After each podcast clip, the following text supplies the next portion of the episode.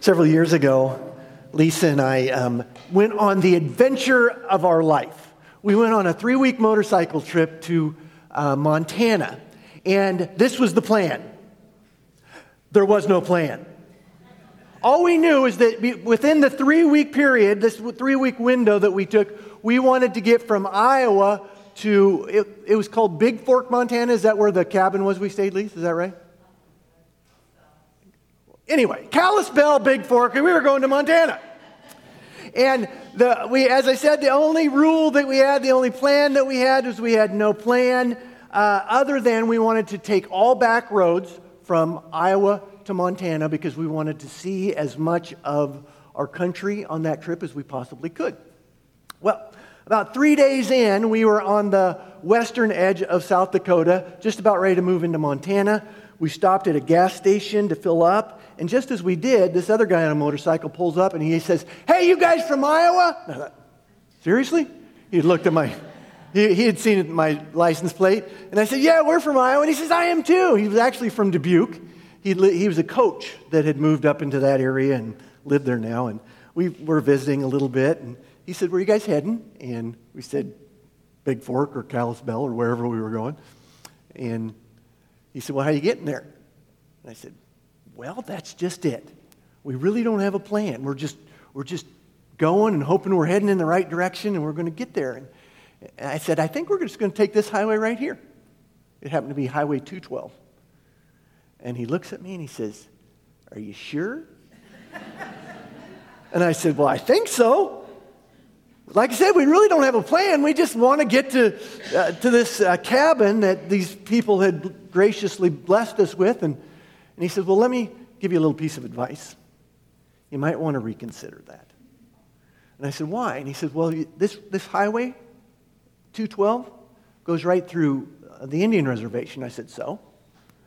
And he goes, Well, what you don't understand is that you can literally go hundreds and hundreds of miles in the Indian reservation and not find a gas station. Now, if you've ever ridden a motorcycle, you know that you can only go about 150 to 200 miles, maybe if you're lucky, on a motorcycle, which meant that if we continued on the road that I was planning to go on, we were going to be in big, big trouble. I still, I, I don't, I wonder today whether that guy was actually an angel or not, because that would have been bad being stuck in the middle of nowhere in an Indian reservation in Montana. We may not have been back yet. I don't know. Now, why do I share that story with you today? Well, for those of you who may be guests or visitors with us, I kind of alluded to this in my prayer. We've been on a journey here at um, Prairie Bible Church to uh, discover how to unlock the power of prayer these last few weeks. And I think that we're at a place in our journey where we need to pause and consider the road that is lying ahead of us. There are times when um, maybe not because we've made a bad decision, but maybe we've made a hasty decision or we haven't really made a decision at all. And we found ourselves going down a road that led to a place that we never really intended. And I'm wondering if any of you might be at that place today. Now, how do you know? Well, that's kind of what we're going to talk about today. And the scripture story that I want to share with you today will kind of help illuminate the thought. So if you have your Bibles, and I hope you do, uh, I want you to open them up to the Old Testament book of Second Chronicles. Page read for you a, a short passage of what we're going to be looking at today. But I want to give you a little history and context so that you'll understand what was really going on there. Uh, here in the Old Testament book of Second Chronicles, which is probably not a book that y'all study on a regular basis, um, you will find here in Second Chronicles, chapter 14 in particular, uh, a story of a guy named Asa. Now, who is Asa? Asa was a king, but what you really need to know in order to understand who Asa is, you need to understand who his great grandfather was. Asa's great grandfather was a guy named King Solomon. Now, my guess is you all know, you've probably heard that name before. You may not have heard King Asa before, but you've probably heard of King Solomon. Why is it important for you to know who King Solomon is for you to understand who King Asa is? I'll tell you. King Solomon um, was a great man. Um, The Bible tells us he was the wisest human being that has ever lived, actually. But what the Bible also teaches us is that towards the end of his life, King Solomon became kind of jaded, I guess you could say. He kind of veered off the path. He was unhappy with life in general. He had become kind of disillusioned with, with his religion, even. If you read um, the book of Ecclesiastes, you can, that's kind of, he wrote that towards the end of his life, and it gives you a flavor of what he was feeling. Well, when you're a leader um, and you veer off the path, I mean, this, I speak to pastors in particular, but I speak to church leaders too. When you're a leader and you veer off the path, um, oftentimes it's not just you that ends up going off the path. So leaders have an important responsibility. Because this is what happened. Um, King Solomon, because he veered off the path, took the nation of Israel with him. He, uh, and, and between the generations of King Solomon and Asa, they um, ended up in a place that really nobody ever intended to go. They, they didn't make a decision that they were going to veer off the path with him, but they did because they didn't have really great leadership.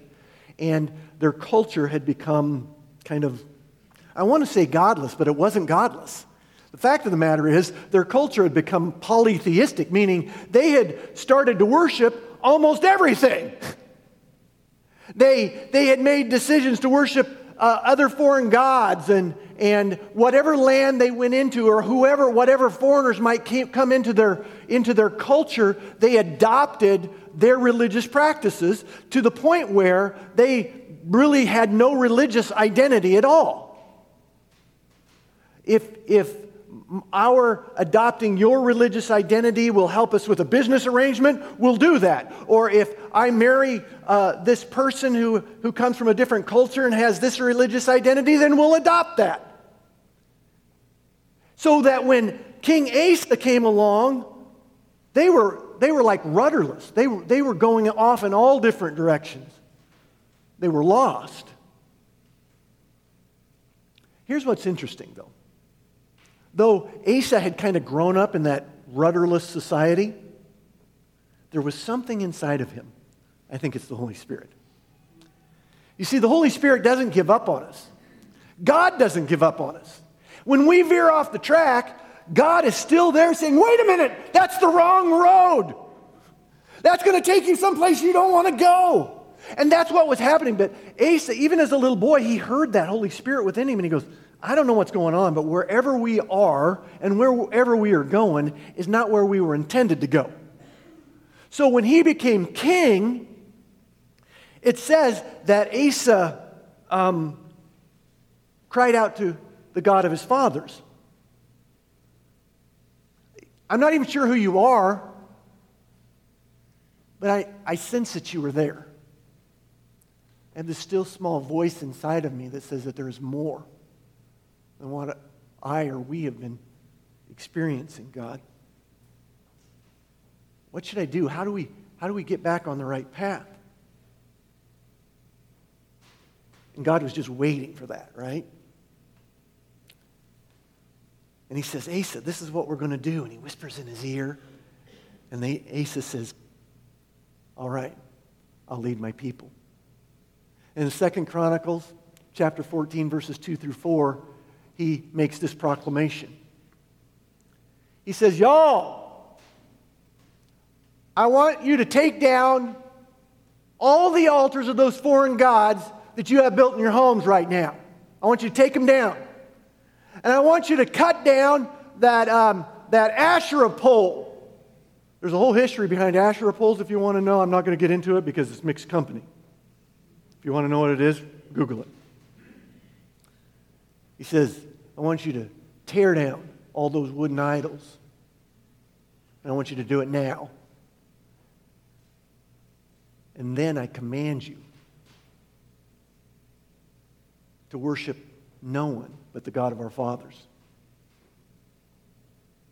Now, I don't know that that made him popular for a whole bunch of reasons.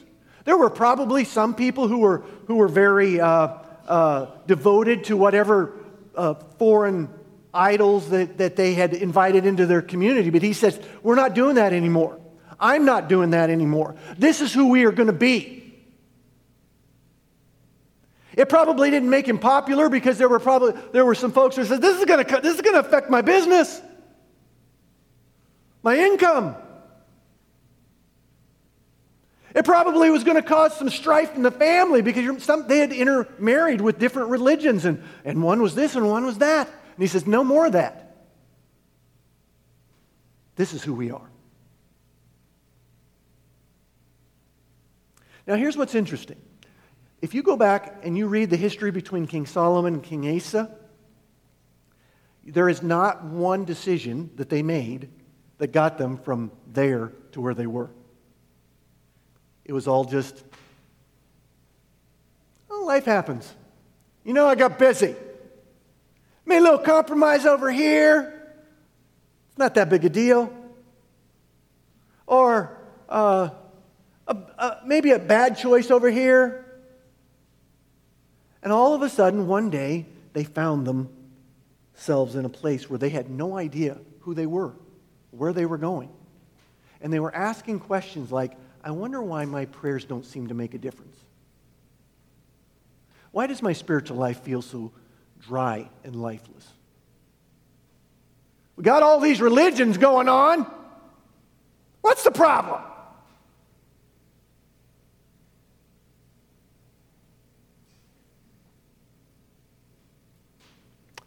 Now, lest you start feeling somehow spiritually superior to these folks in Asa's time, let me suggest to you that they aren't the only ones that have that happen.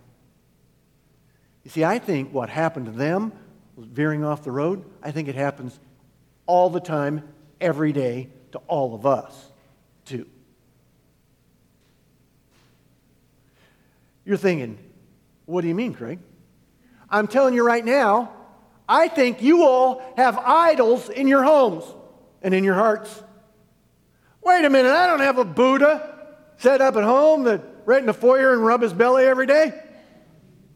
I don't have an Asherah pole out in the yard. Listen to me. Idols, as Megan's children's time kind of alluded to, idols come in all forms and fashions. And what is an idol? In essence, an idol is anything and everyone that is more important to you than Jesus.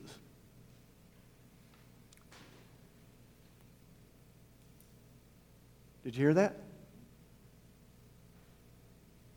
An idol is anyone or anything that has a higher priority in your life, that is more valuable to you in your life than Jesus is.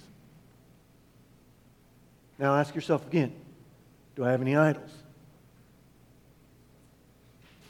Idols can be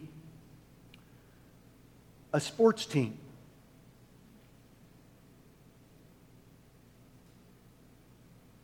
Idols can be um, politics. It could be a career. It could be your family. Anything in your life that is more valuable to you than Jesus is, is an idol. And if you're wanting to know why your prayer life or your spiritual life is so dry and lifeless, maybe you ought to start right there.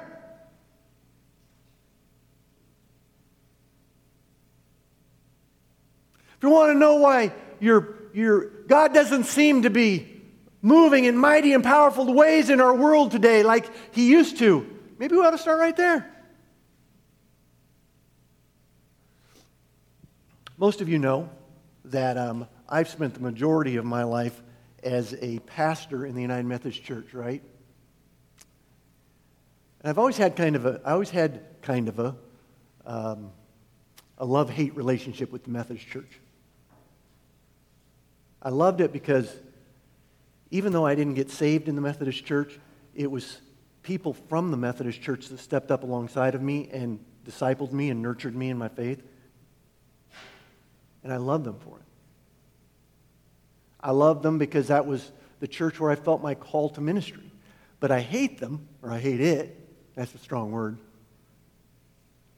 Because even from the very beginning, I felt tension. It seemed to me that the denominationally, and I very seldom ever felt it in the local church level, but denominationally, I, I, I, it always seemed like they were taking positions on something or other that just didn't seem quite right to me. Or they were um, taking theological stands that seemed to be in, in contradiction to the Word of God, at least in my, in my perspective. And I, I don't claim to have a corner on truth there, but it seemed wrong. But you know what I do? I would justify it by going, you know what? I don't care what happens in that silly denomination. The only thing that really matters to me is that, that I share the gospel with the people that God has given me the privilege to walk alongside. Just go and preach the gospel and, and love the people you got. Let them do whatever they want to do in the denomination. In other words, keep your head low, don't make waves, and you'll be fine. And for about 30 years, that's what I did. And you know what? For 30 years, I had the privilege of serving churches that were growing and people were getting saved. They were filled with people who, who were loving Jesus and making a difference in the world. All the while, we kept continuing down this path that was making me feel more and more tense. Till one day, all I can do is speak for myself, I got to a point where I couldn't ignore what was going on anymore. And I had, it was like I had, I had an angel on one shoulder and a devil on the other. The angel on the one shoulder was saying, Craig, you need to, you need to stand up. Craig, have you went too far down this road? Because God's calling you back. And on the other shoulder, I had this little devil that's going, Craig, you've just spent the last 30 years building a very successful career. Are you sure you want to mess with this?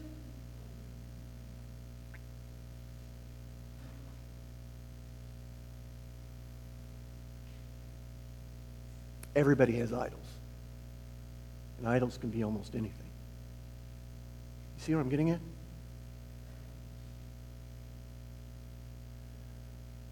When you start to tear down your idols, that's scary stuff.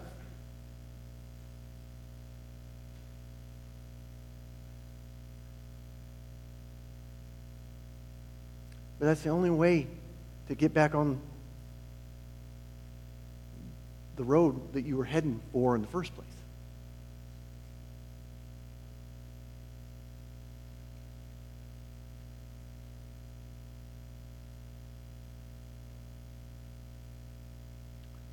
One of the keys to unlocking the power of prayer is identifying your idols. everybody's got different ones. And by the way, don't let anybody else tell you what your idols are. It's between you and the Lord. If you're listening, he'll tell you. One of the keys to unlocking the power of prayer is being willing to do what King Asa did. You know, cut down those Asherah poles and those wooden idols and say, As for me and my house, we will serve the Lord, wherever that takes us. So this morning, as we um, celebrate communion, guess what God's asking you to do? He's asking you to bring your idols forward when you come to receive communion and just leave them here. You think, I don't even know what mine are. And which is probably true. So, here I'm going to suggest something you do. You do something dangerous. Before you come up for communion today, say, God, Lord Jesus, what are my idols? But be careful. Because if you're courageous enough to ask God that, he'll tell you. And then you're going to be faced with whether or not you have the courage to do it. So be careful. But it, this is one of those keys that could change everything.